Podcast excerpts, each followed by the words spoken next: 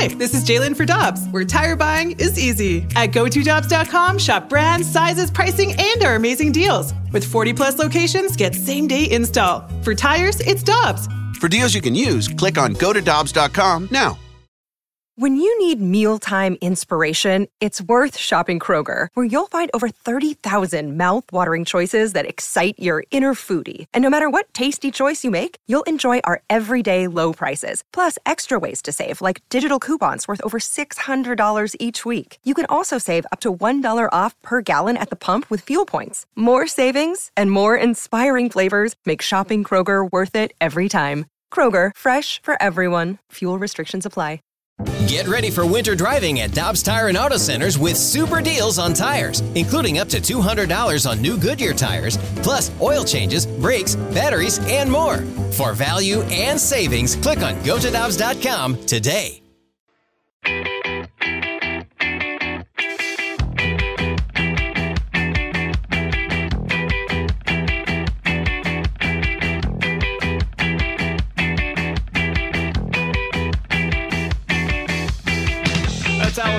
He's Tanner Hendrickson, and I'm Brandon Kiley. It's BK and Ferrario on 101 ESPN. Right now, we are very happy to go out to the Brown and Crouppen Celebrity Line. Happy to be joined by Bruce Manno. He was the former Cardinals Director of Player Development. He held that position from 2002 through 2006. I'd say a pretty good time for your St. Louis Cardinals. He is now with the Cincinnati Reds in their front office. Bruce, we sincerely appreciate you taking some time with us today. How are you doing, my friend? I'm doing well. How are you guys? Doing very well. So we wanted to get you on because the Cardinals are uh, trying to continue the development with their young guys the way that they had when you were uh, within the organization. How much has development, in your opinion, changed from when you were here with the Cardinals 15, 20 years ago to where we are today in Major League Baseball? Well, um, we can probably talk for eight hours about it.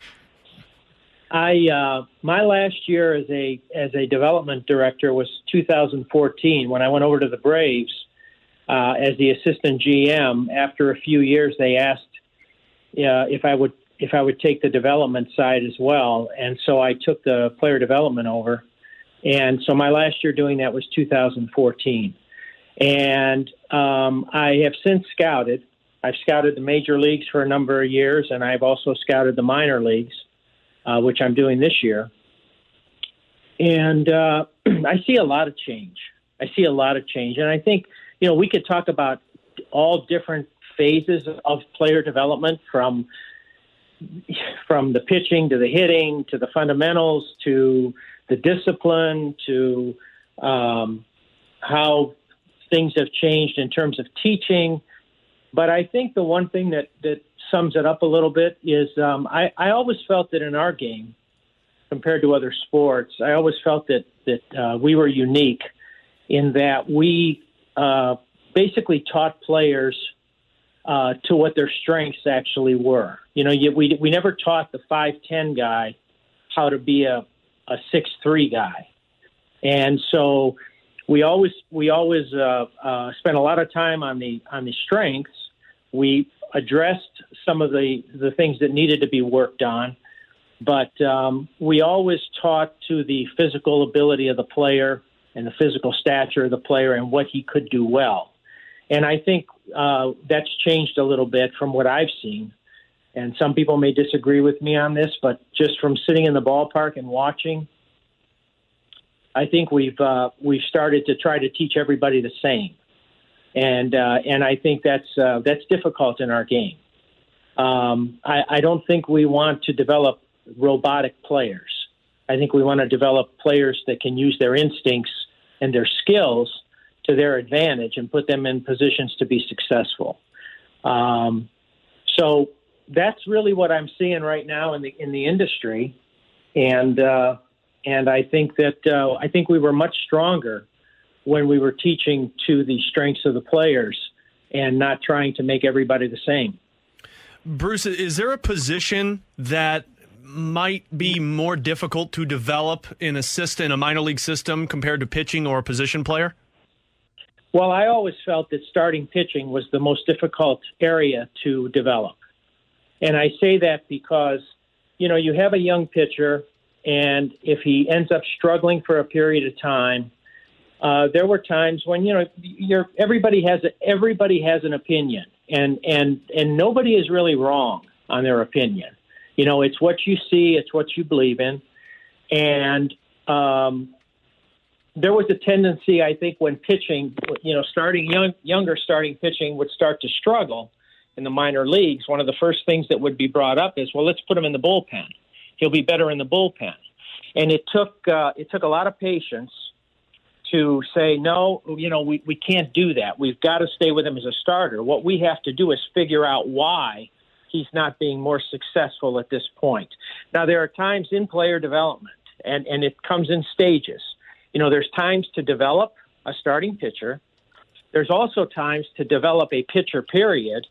And so you have a pitcher that uh, gets a little bit of age on him or has stalled a little bit in the lower minors, and now your your thought process changes and it changes to okay, what are we going to do to get this this player moving? What are we going to do to get him to the big leagues? Because if we keep continuing to wait and wait and wait for him to do certain things, you know, he, he he's gonna he's gonna fall by the wayside, or he's gonna he's gonna get age on him, or he's gonna lose some of his some of his uh, uh, ability to to um, uh, you know move up, and so so there's different phases of that. But in terms of developing starting pitching, uh, that was always the most difficult. And I, I, one of the things that, that I've looked at with pitching is this, and I know we've, in, as an industry, what we've done is we've we pretty much decided that the third time through the lineup, the starting pitcher is not as good as the reliever. So we started to trend toward making starting pitchers five inning pitchers. And see what we did in development when we had a pitcher that hit the wall and that third time through was was becoming more difficult. We would ask ourselves why. Why is that happening? What are we doing, and what are we going to do to fix that? Because he has the pitches, he has the frame, he has he has the the, the body type to withstand innings, but he's having a problem and he's kind of hitting the wall. And a lot of times, what it came down to was command, because we used to tell our young pitchers Pitch with your fastball as long as you can. Try to keep something in your pocket. So that third time through, if you can break something out that the hitter hasn't seen, he's he's going to have a more difficult time being able to adjust to it. And if you can do that, that's probably going to get you beyond the fifth inning. And I always felt that once you get beyond the fifth inning, because that was kind of the that was kind of the measuring stick when you were watching minor league games and watching starting pitchers in the minor leagues. That fifth inning always proved to be the challenge. And once a pitcher would be able to master that and get through that fifth, you might get seven out of them. You might get eight out of them. But it was getting through that point. And so we emphasized to our pitchers use your fastball. Use your fastball keep something in your pocket to get through that, that third time. But in order to use your fastball, the, the number one thing you had to do was teach command. You had to be able to locate the fastball. And I think we've kind of gotten away from locating, and now it's more about uh, up in the zone, missing bats, um, not really centering on the commanding the ball, but being able to elevate it and and you know throw it past hitters up in the zone. So so I think that's changed. But to answer your question, and I know it's kind of a long answer, but to answer your question, I think starting pitching has always been the most difficult to develop because you have to have the patience to stay with it. It's interesting, Bruce, because we've talked with Mike Shildt about this with Adam Wainwright's tremendous season that he's having. And I know you have a history with Wayno. He was coming through the system here in St. Louis as you were the director of the Cardinals player development. Um, he mentions Mike Shildt has that Wayno in his mind is kind of the last of that group of pitchers that came through that kind of a development uh, system. He's, he said that he's the last of a dying breed in his opinion. Uh, 1st mm-hmm. of all, do you agree with that assessment? And kind of secondarily, can you give us a little bit of insight into what you saw from Wayno when he was da- still down in the minors when you were here with the Cardinals?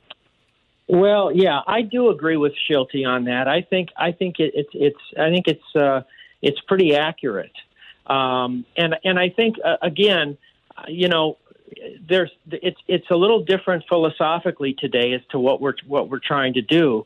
Um, but I think I think by and large, pitching is is basically what it is. It's pitching. It's getting hitters out. You know, it's it's being able to go back and forth. It's being able to go in and out. And what's kind of funny is is you know we've talked about speeding up the game forever, and yet we're talking about trying to throw the ball by hitters. Well, I think it takes more pitches to strike somebody out than it does to maybe be more efficient and get a hitter out in three or four pitches. I think that alone would probably speed up the process. But um, I, I think we we have changed philosophically on that. What I can tell you about about uh, uh, Wayno in the minor leagues, and I was with the club. In fact, that when we acquired him, I had uh, uh, we were at the winter meetings, and Walt had asked me to uh, to try to get a hold of him, and and I contacted his home, and I talked to his mom, uh, and you know about the fact that the Cardinals had just acquired him, and uh, he was he was a you know he he was a consummate pro. He's always been. Um, he came in and had you know he he showed arm strength. Um, he just showed uh, he showed a competitiveness. He showed the ability to to uh, to command pitches, to locate. Uh, he showed a you know a plus breaking pitch. Um, and and he was just he was he was kind of a student, you know, of, of in wanting to do well and wanting to get better all the time, and really worked at it, really worked at it, and really always competed. And uh, you know, you look at players like that, and it's it's not a surprise to you that they have done as well as they have. I'll give you a quick story on another guy. Please. Um, I had I had Yadi in the minor leagues, and um, you know, you see different things from players as they're coming through the minor leagues. So, so Yadi's catching in Memphis, and we've got a day game uh, or afternoon. It was a, I think it was a Saturday game, little later start, and then we had a Sunday day game. So anyway, he's he's catching, and uh, and uh, in one of his plate appearances, he he gets hit in his elbow with a pitch, and he stays in, and he finishes that inning, and then uh, the next inning he comes out. Well, we end up taking him out of the game. And so I left and went down to the clubhouse and walked into trainer's room and, and our trainer had said that um, you know, he'd had he'd taken a shot on his elbow and it was sore and he wasn't sure how long it would be. It might be a couple of days. And so um, the next morning I came into the ballpark. We had a day game. I came in early and uh, our manager was in the office and I so I went in and I said, "Have you have you heard anything on Yadi for today?" And he said, "He's fine. He's where he's good to go." And he said, "I came in this morning, and he said I heard I heard the balls ricocheting off the cage coming down the clubhouse, and he said uh, Yadi was in the cage, first only guy at the ballpark, first guy there. He was in the cage hitting because he wanted to make sure that he was playing today. So that's the kind of competitor and the kind of, of, of, of character of a Yadier Molina. And then you look and you see the years he's played and what he's accomplished in the game. And it, it's, it's not a surprise. You know, we always said for so long, you, you really get, baseball has a way of, you know, it, it can jump up and bite you real quick. It can humble you. And basically, what you'll find at the end is whatever you put in, is what you'll get out of it. If you put 100% in it, you're going to get 100% out of it. If you put 80% in it, you're generally going to get 80% out of it at the end. And so these are players that have always given everything that they've had uh, to the game, to their careers. Uh, they've been, you know, just consummate professionals. And so it's no surprise to see the great success they've had and the longevity. Well, Bruce, both of those guys have certainly put in 100%. There's no doubt about that. It seems like every time they step onto the field at this point, there's some sort of historical milestone that we're talking about the next day, which has been uh, really remarkable to watch. And the season that Wayno's putting up this year is just, it's, it's super impressive. Bruce, thanks so much for hopping on with us today. We sincerely appreciate you taking the time. All the best to you, and hopefully we'll talk with you again soon. Thanks, guys. Enjoyed it, and uh, anytime.